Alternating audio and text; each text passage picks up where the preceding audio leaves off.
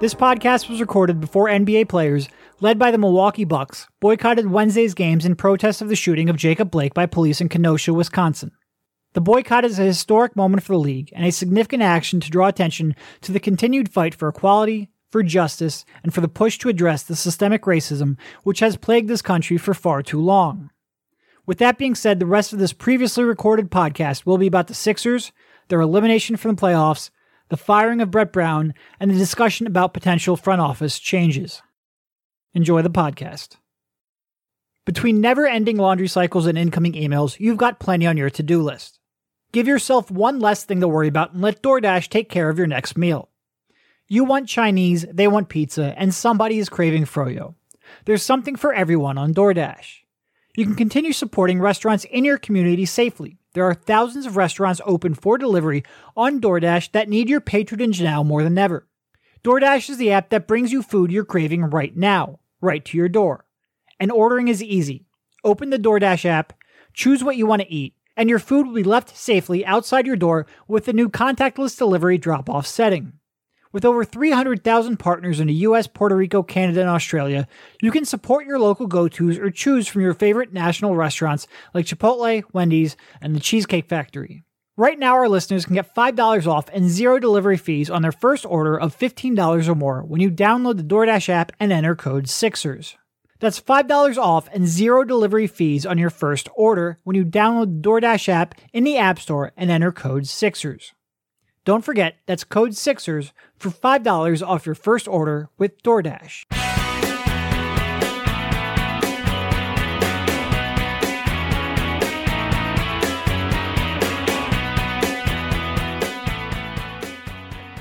right, welcome everybody. This is Derek Bodner, joined by Rich Hoffman on the Sixers Beat, a part of the Athletics Podcast Network.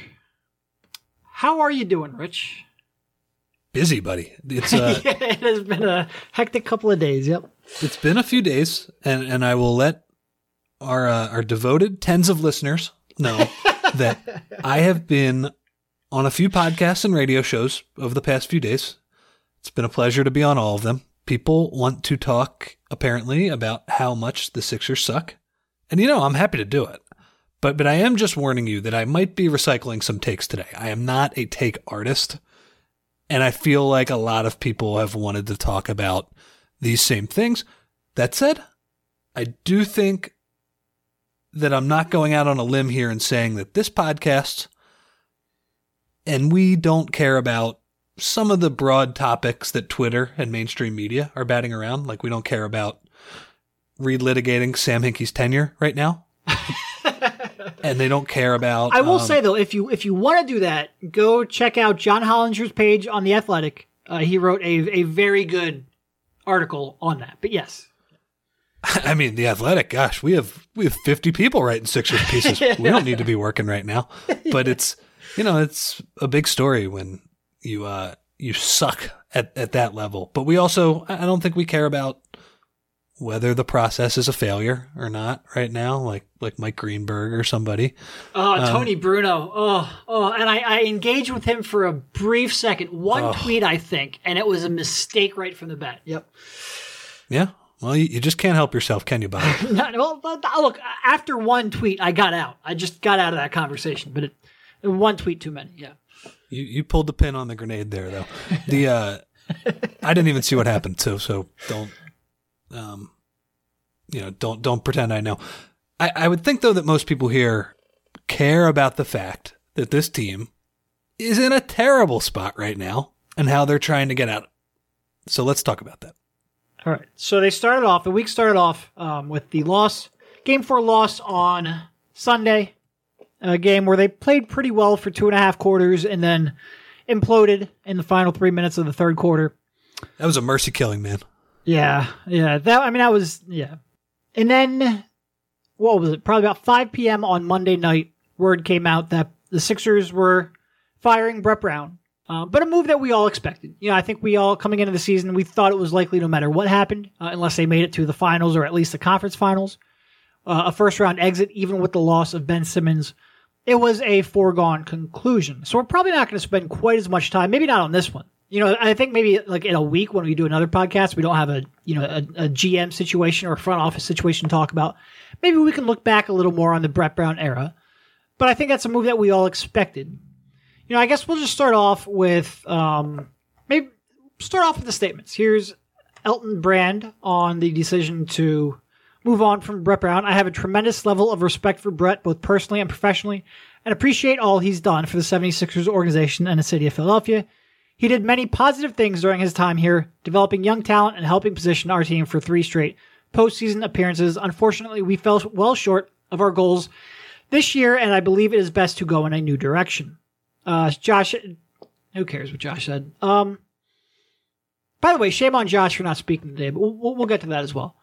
And a statement from Brett Brown in 2013. Shame on Josh for a lot. For a lot of things. In 2013, and by the way, I did send out an invitation to the Sixers for Josh Harris to come on the podcast because he declined to speak today, or at least he didn't speak today. I don't know if he declined because who knows if he was asked. Wow, anyway. We're diversifying. Jeez, I didn't even know this. I mean, it's an invitation, but it's not like he'd ever come on.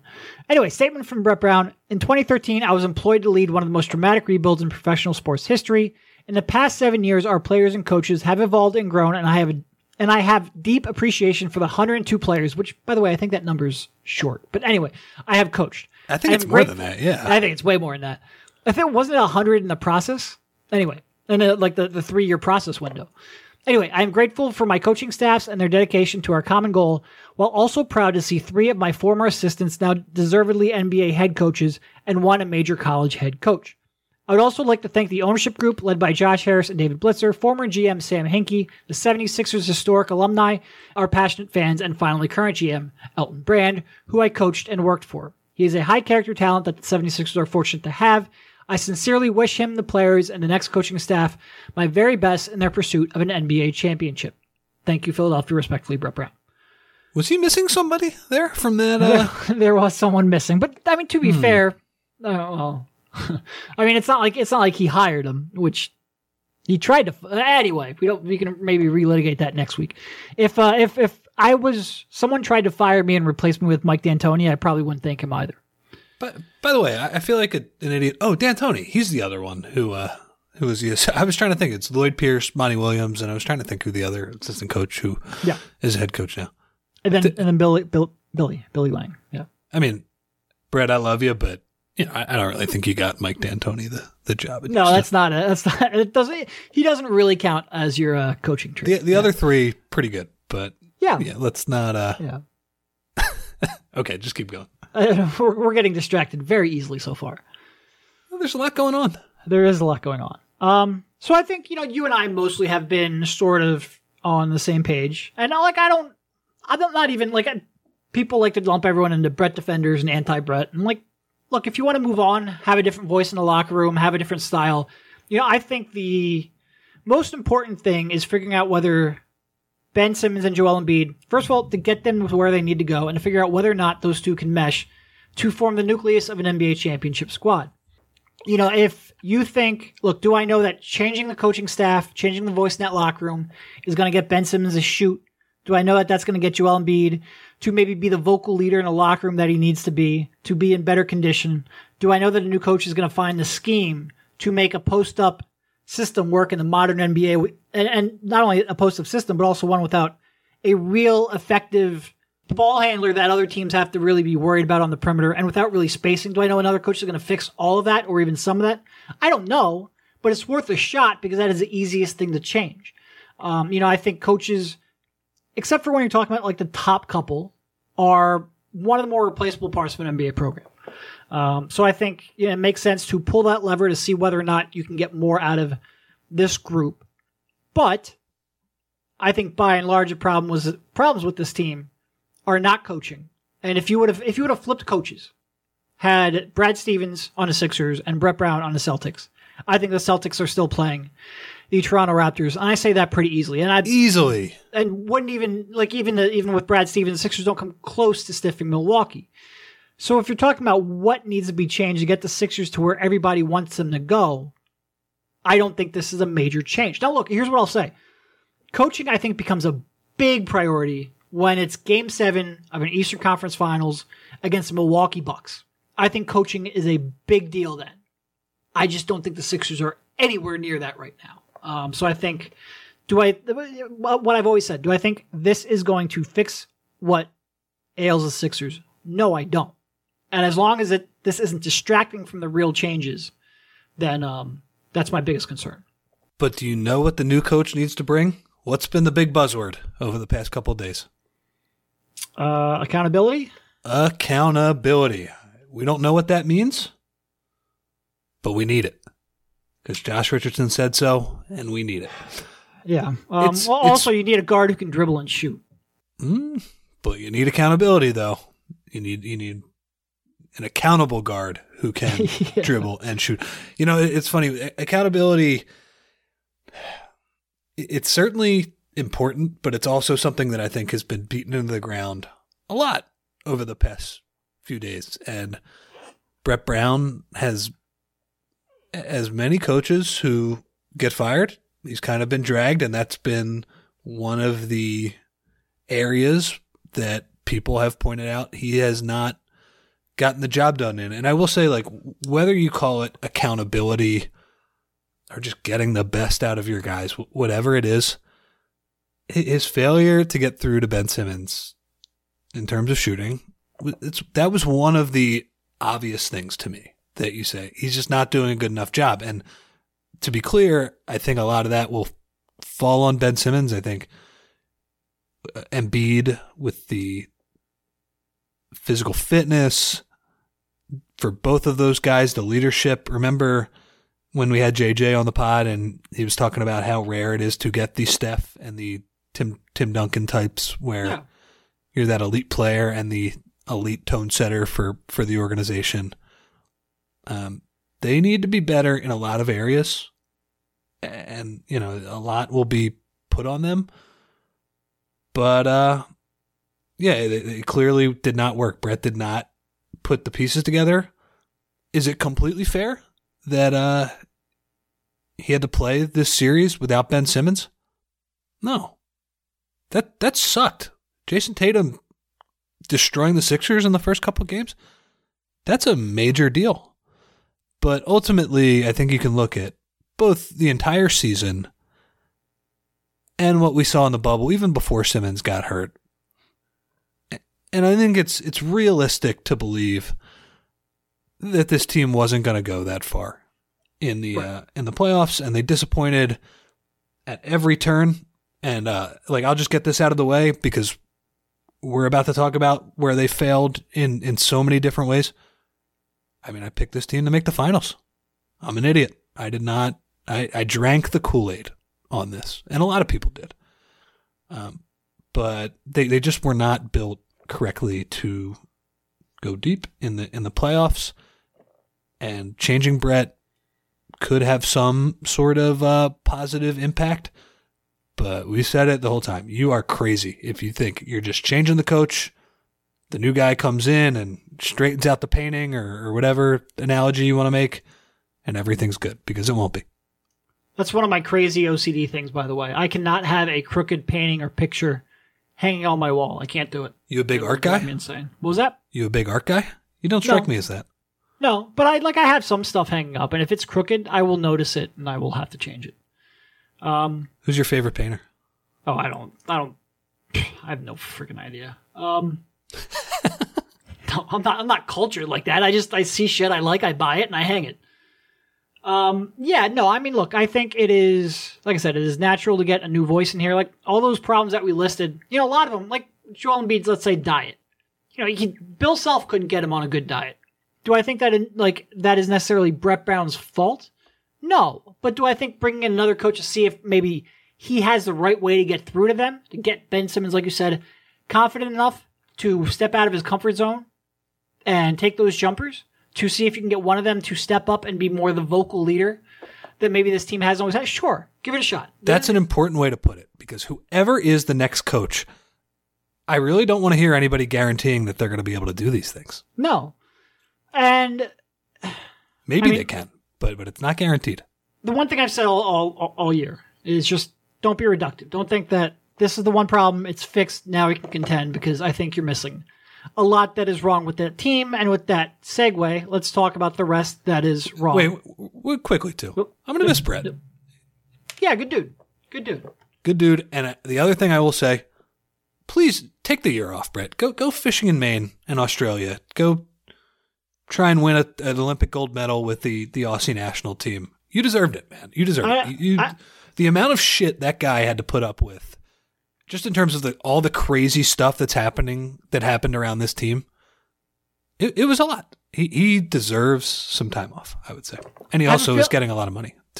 Yeah, 2 years, $10 million left, I think. I have a feeling you're not going to have to spend too much time convincing Brett Brown to go get some vacation time in. I have a feeling that he's always said, he said multiple times before that, like, when he's done, he's just going to go get lost, like, in the woods camping. And like, I have a feeling he's got stuff lined up. Hey, it's me, Derek, telling you there are 100 million reasons why you should listen up. DraftKings, the leader in one-day fantasy sports, is celebrating the return of sports by giving away up to $100 million in prizes to all their customers, including one lucky winner who will take home a $1 million cash prize. To claim your share of up to $100 million in instant giveaways, all you have to do is download the app and sign up using promo code TOSS, then enter DraftKings' free football survivor pool. Yes, it really is that easy to claim your share of up to $100 million in instant giveaways and put yourself in the running to win a $1 million cash prize.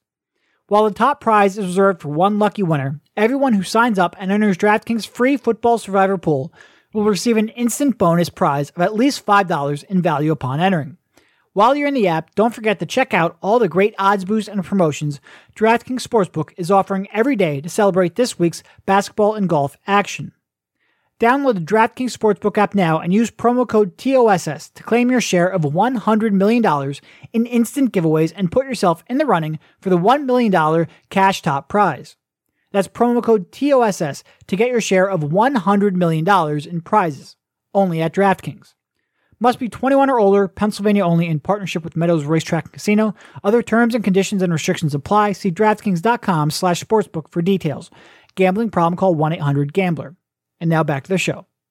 So, outside of that, the news that came on Monday is that it is expected to be a precursor. This is from Adrian Wojnarowski. Expected to be a precursor for more upheaval with the 76ers, whose senior leadership, which includes general manager Elton Brand, will begin exploring changes in the front office structure.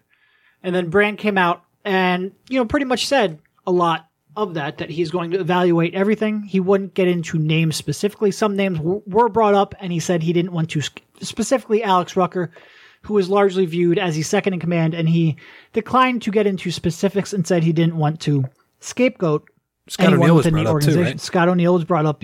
I mean, Elton doesn't have the purview to fire Scott O'Neill, but yes, he was brought up too. I think those were the two names. But yeah, those were the only two names brought up. This is tough. Let me sort of like TLDR, sort of like the whole situation, and we can go from there. Elton pretty much admitted on Tuesday that when he was hired 2 years ago, he wasn't ready. And he also pretty much admitted that when he was hired, he didn't have full autonomy, or at least as much autonomy as a typical lead basketball executive had. Can I read that quote in full, by the way? Go for it. I wish I had it up. I thought you did. It was my wonderful question, too, by the way. I'm going to take credit for that. Why did we put it in this big Google Doc? I've got it if you want. Okay, I got it.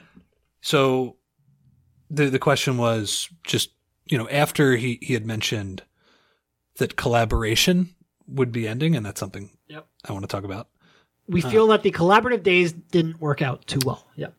I asked him just like, okay, so over the last 2 years, would you say that you've had the normal amount of autonomy that a president of basketball operations or general manager, whoever's leading the basketball operations, has?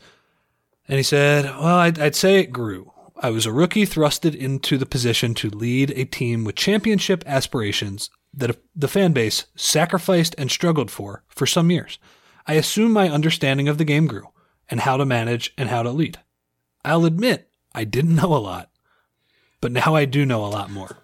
I've been through every situation there is. So I'm looking forward to leading this offseason and figuring out how to get us back on the right path. All right, so let's TLDR this. I didn't know a lot, so I needed that support structure in place. We didn't do a good enough job over the last 2 years, so I'm going to replace that support structure, and now I'm going to be the lead decision maker. How do you sell that to fans? How do you sell that to anybody? He legitimately said, I didn't know enough. I needed these guys. These guys didn't do good enough. And in those 2 years, I've learned enough to be the lead decision maker to pull this team out of what, quite frankly, is not an envious position at all because of where they stand in terms of talent, resources, and salary cap. How? It's tough. They're going to sell to everybody that we were basically running a WeWork as a basketball, an NBA like franchise, as just a shared workspace where people came in and all of these people offered their decisions. And, you know, as I mentioned earlier with being wrong about this specific Sixers team, one thing I was not wrong about, you were not wrong about, this collaboration bullshit. We called that out the second they talked about it. This, you know, they pretended they were so special with this collaboration. Oh man, we're going to go from all of these voices and we listen to everybody and that's how we make group decisions. Every organization in the NBA has collaboration. Right. Being collaborative doesn't mean that one person doesn't have final say. Those are not mutually exclusive at all. What you are selling to us right now is that you had no real structure. And that is terrible. That makes the last couple of years, if completely true, that makes the last couple of years such a joke, a clown show. You're saying that in the last 2 years, like you said, not an envious position right now. Why? When they were in an envious position over the last 2 years, they had this collaborative structure and they wasted their chances with this terrible structure. That is the charitable read of what Elton Brand said. And that is a terrible explanation. Yes. And it's not just poorly reflecting on Brand. It mainly poorly reflects on Josh Harris and the organization not having. You hired a GM and he's telling us almost 2 years after he got hired. I think it's like next month is 2 years since Elton Brand has officially been the general manager. And this month is 3 years since he first got into an NBA front office. Not even NBA, G League front office. 3 years since he's been a part of a basketball front office. And we're 2 years after he got the job. And he admitted today that I really haven't had the job for 2 years. And that is why I still have the job, because frankly, that's his selling point. His selling point is now I have autonomy. It's a really bad selling point. It's awful. This is so weird. There is no other GM in the league who has only 3 years of NBA experience. There's none. The whole reason this was potentially viable is because you had sold fans 2 years ago that you had an all-star group of cast underneath him. Now you're blaming the all-star group of cast and you want the inexperienced GM to lead the show. And oh, by the way, the last 2 years have been a shit show. Like if they had nailed the last 2 years and you could say, hey, Elton Brand, here's proof that he's a rising star. You have not a single decision to use as that proof that he is a rising star. You have nothing to make the fans feel confident with. And you just want them to believe these guys down here, they were the problem. We're going to get rid of them, let Elton build his team, and everything is going to be okay. It's crazy. This is nothing. I don't blame Elton one bit. He should never have been put in a position where, you know, I think a lot of people 2 years ago felt this was a team that was set up. This was a team that could pretty much run itself. No. Like because the Sixers were in such a, and remember, go back. They had just come off a season where they won 52 games. They had gone to the Eastern Conference semifinals, even though nobody really expected them to. I think the over-under coming into the season was like 40 wins. They drastically outshot it. You had two superstars, or two stars. Well, don't want to go too far. No, you got to drop the super after this year stars for both of them. And Embiid and Simmons, who were 24 and 21 at the time.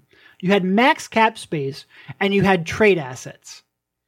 And I think a lot of people looked at it and said, well, look, this is such an envious position. You don't need to rock the boat. Just hire someone, keep everyone that you can, and keep going forward. But if the Sacramento Kings, and this is what I wrote at the time, if the Sacramento Kings go out and they make a mistake with their GM, you go, oh, well, we're 2 more years behind in our rebuild. If you go out and you make a mistake with your GM, you've wasted a golden opportunity, an opportunity that you will never get back. You will never get that flexibility, that combination of relevance, of being a really good team, of having foundational pieces, and having flexibility. You will never get that back. That is gone.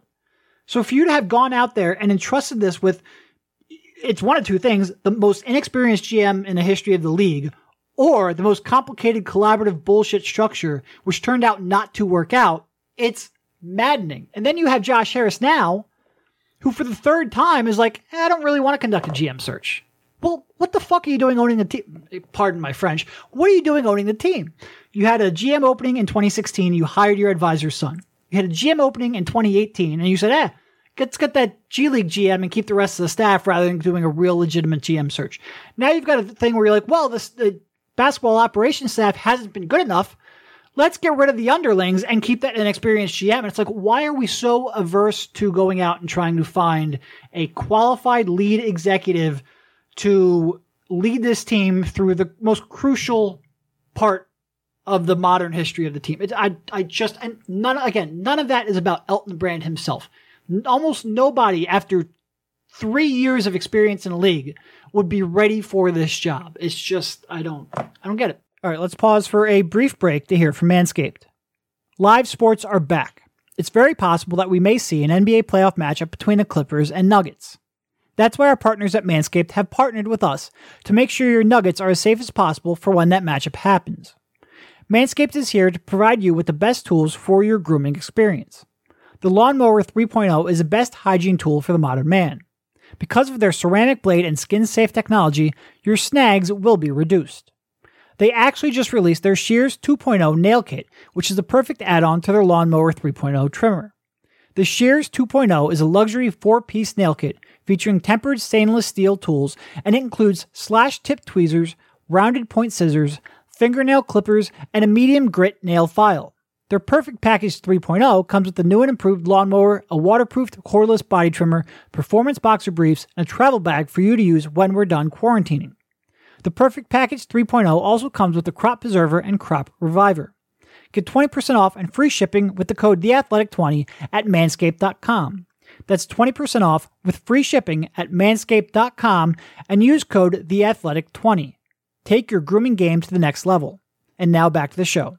And maybe they do find somebody. You know, Elton, he left open the door, yep. He did have some kind of cryptic comments where he mentioned, maybe there could be someone over me. At least I got the vibe on that. I don't have the exact quote in front of me. Here's what it is. He was basically asked whether or not there are talks that he would be elevated to president of basketball operations. And he said, my job is to fix it. Fix what happened.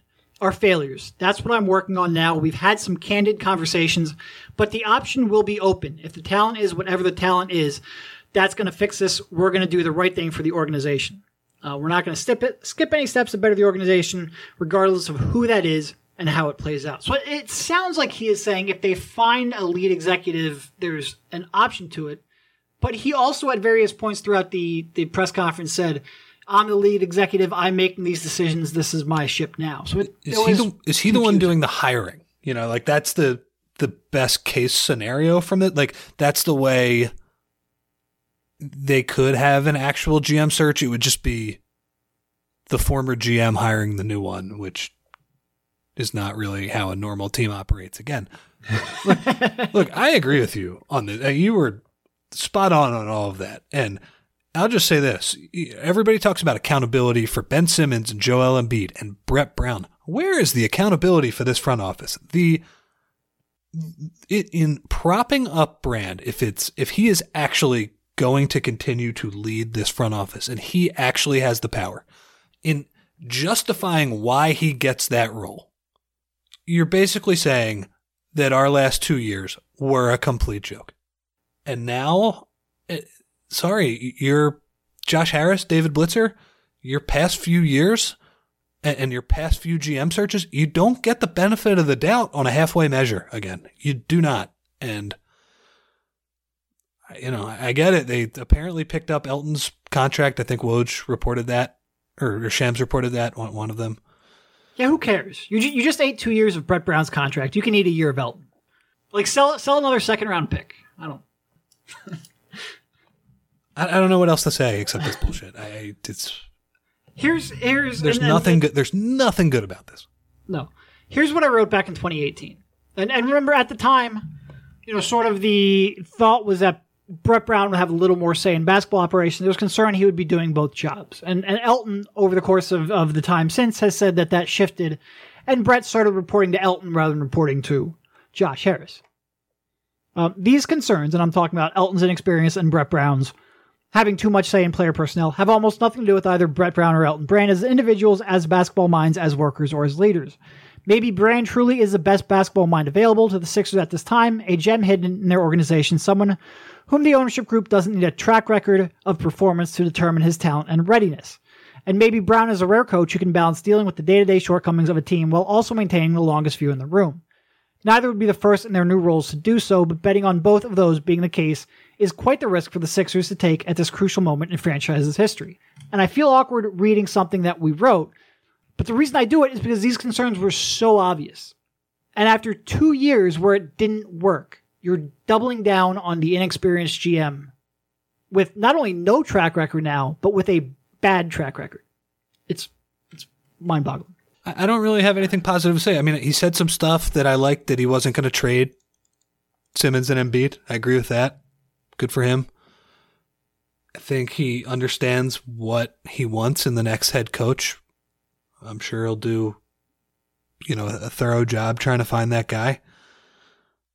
But it's just the problem with this team is how it was built, and the person who is not demonstrated, he could build this team, and you're just absolving him of 2 years. Like, again, I don't know exactly who makes all of these decisions because of this convoluted power structure that you mentioned, but we're just going to completely absolve him. He had nothing to do with Al Horford. He had nothing to do with Tobias Harris. What's interesting. So I guess accountability is a great word, because it doesn't seem like there's a whole lot of accountability when you're the guy at the top gets to stay and the underlings have to take all the blame for it. It's like in the NFL when they fire both coordinators. That never works. Right. When Andy fires his coordinators, you know he's on thin ice. It was interesting how he sort of blamed analytics a little bit. He didn't outright say analytics were the problem, but he did multiple times say we need more basketball minds, we need more basketball people in the front office, which is weird because that's his role, having played the game for as long as he did. You know, where is my quote? Hold on. Well, and I'll just say, as you're looking for this, they have built a massive analytics staff and, you know, a massive scouting staff too. They have both. They have this gigantic organization.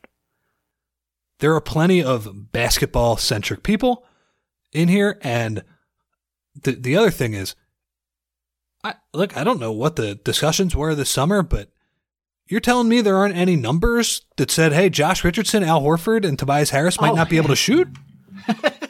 We're blaming that just on the numbers? Well, the spreadsheets ganged up on you on that one? I don't know, man. It's amazing. So I looked this up for the piece I wrote on today's events.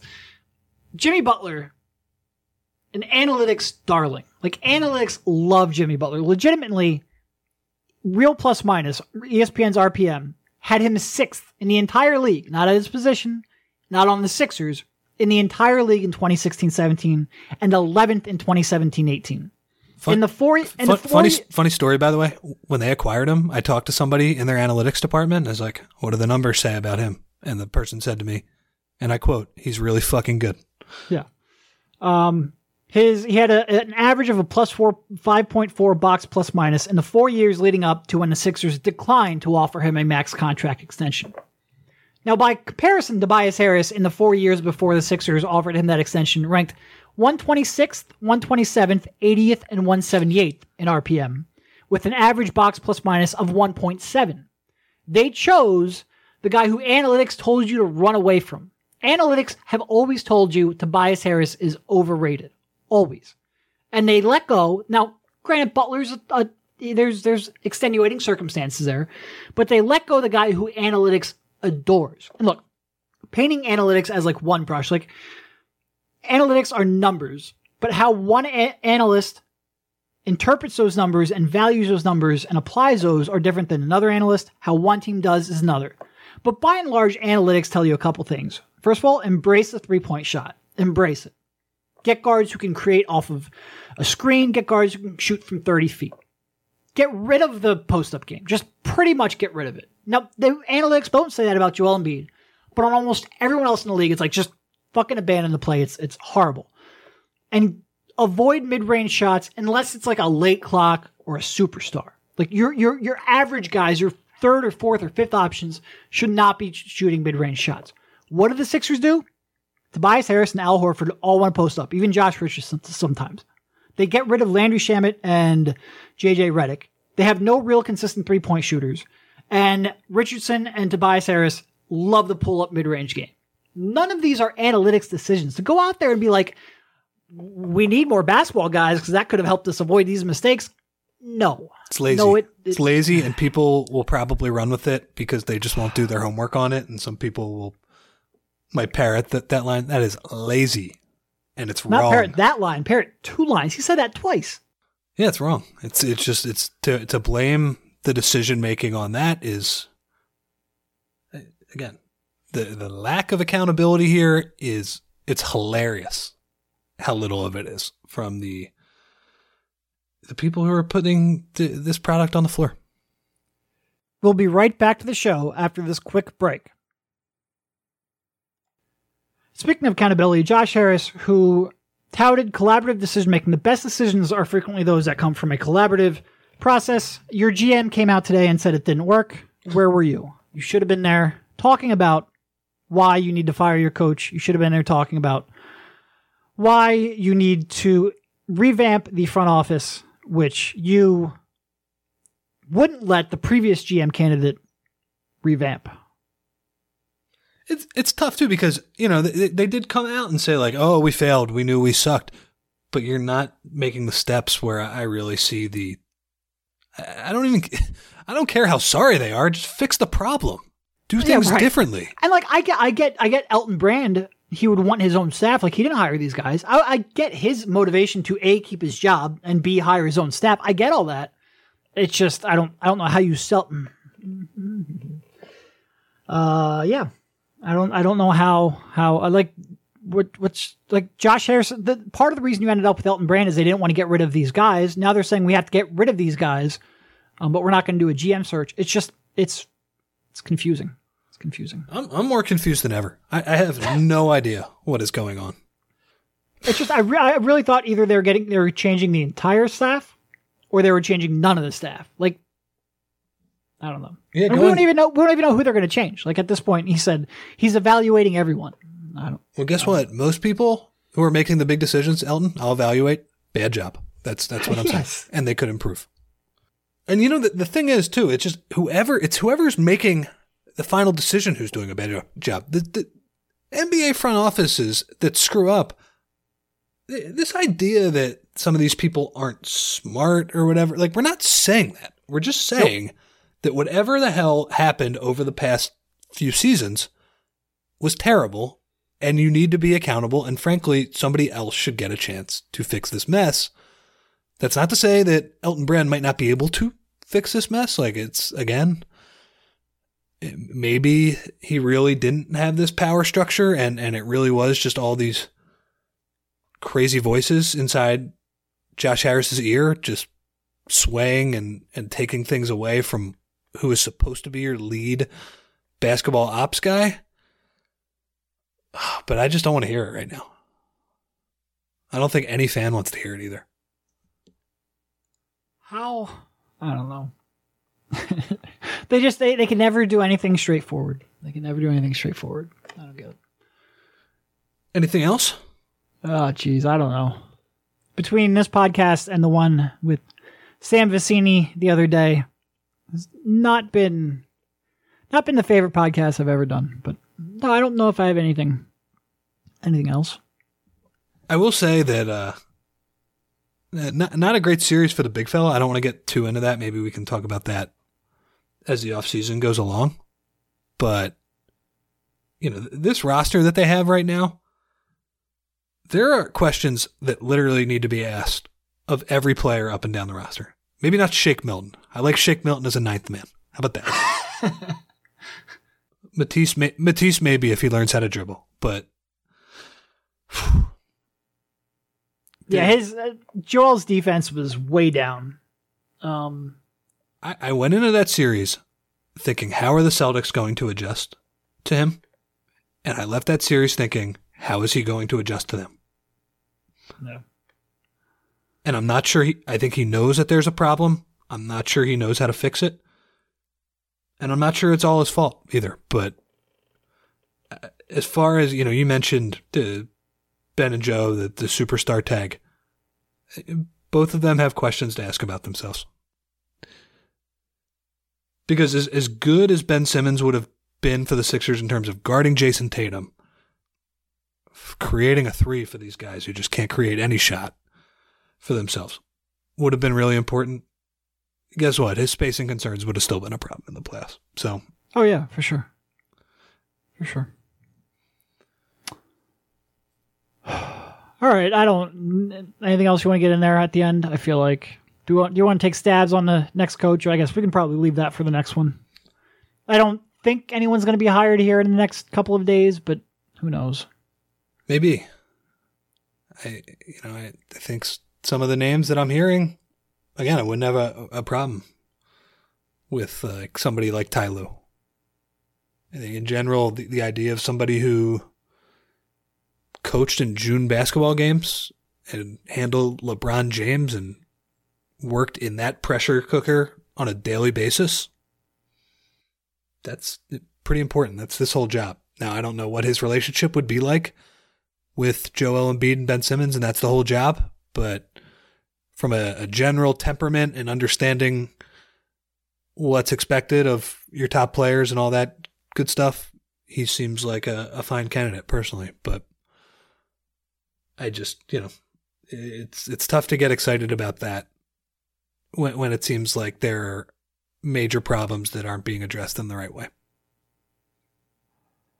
Very positive. Yeah.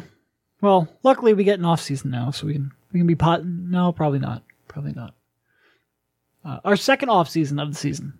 Yeah. Anyway, thank you for jumping on, Rich, and we will talk to you soon. See you, man.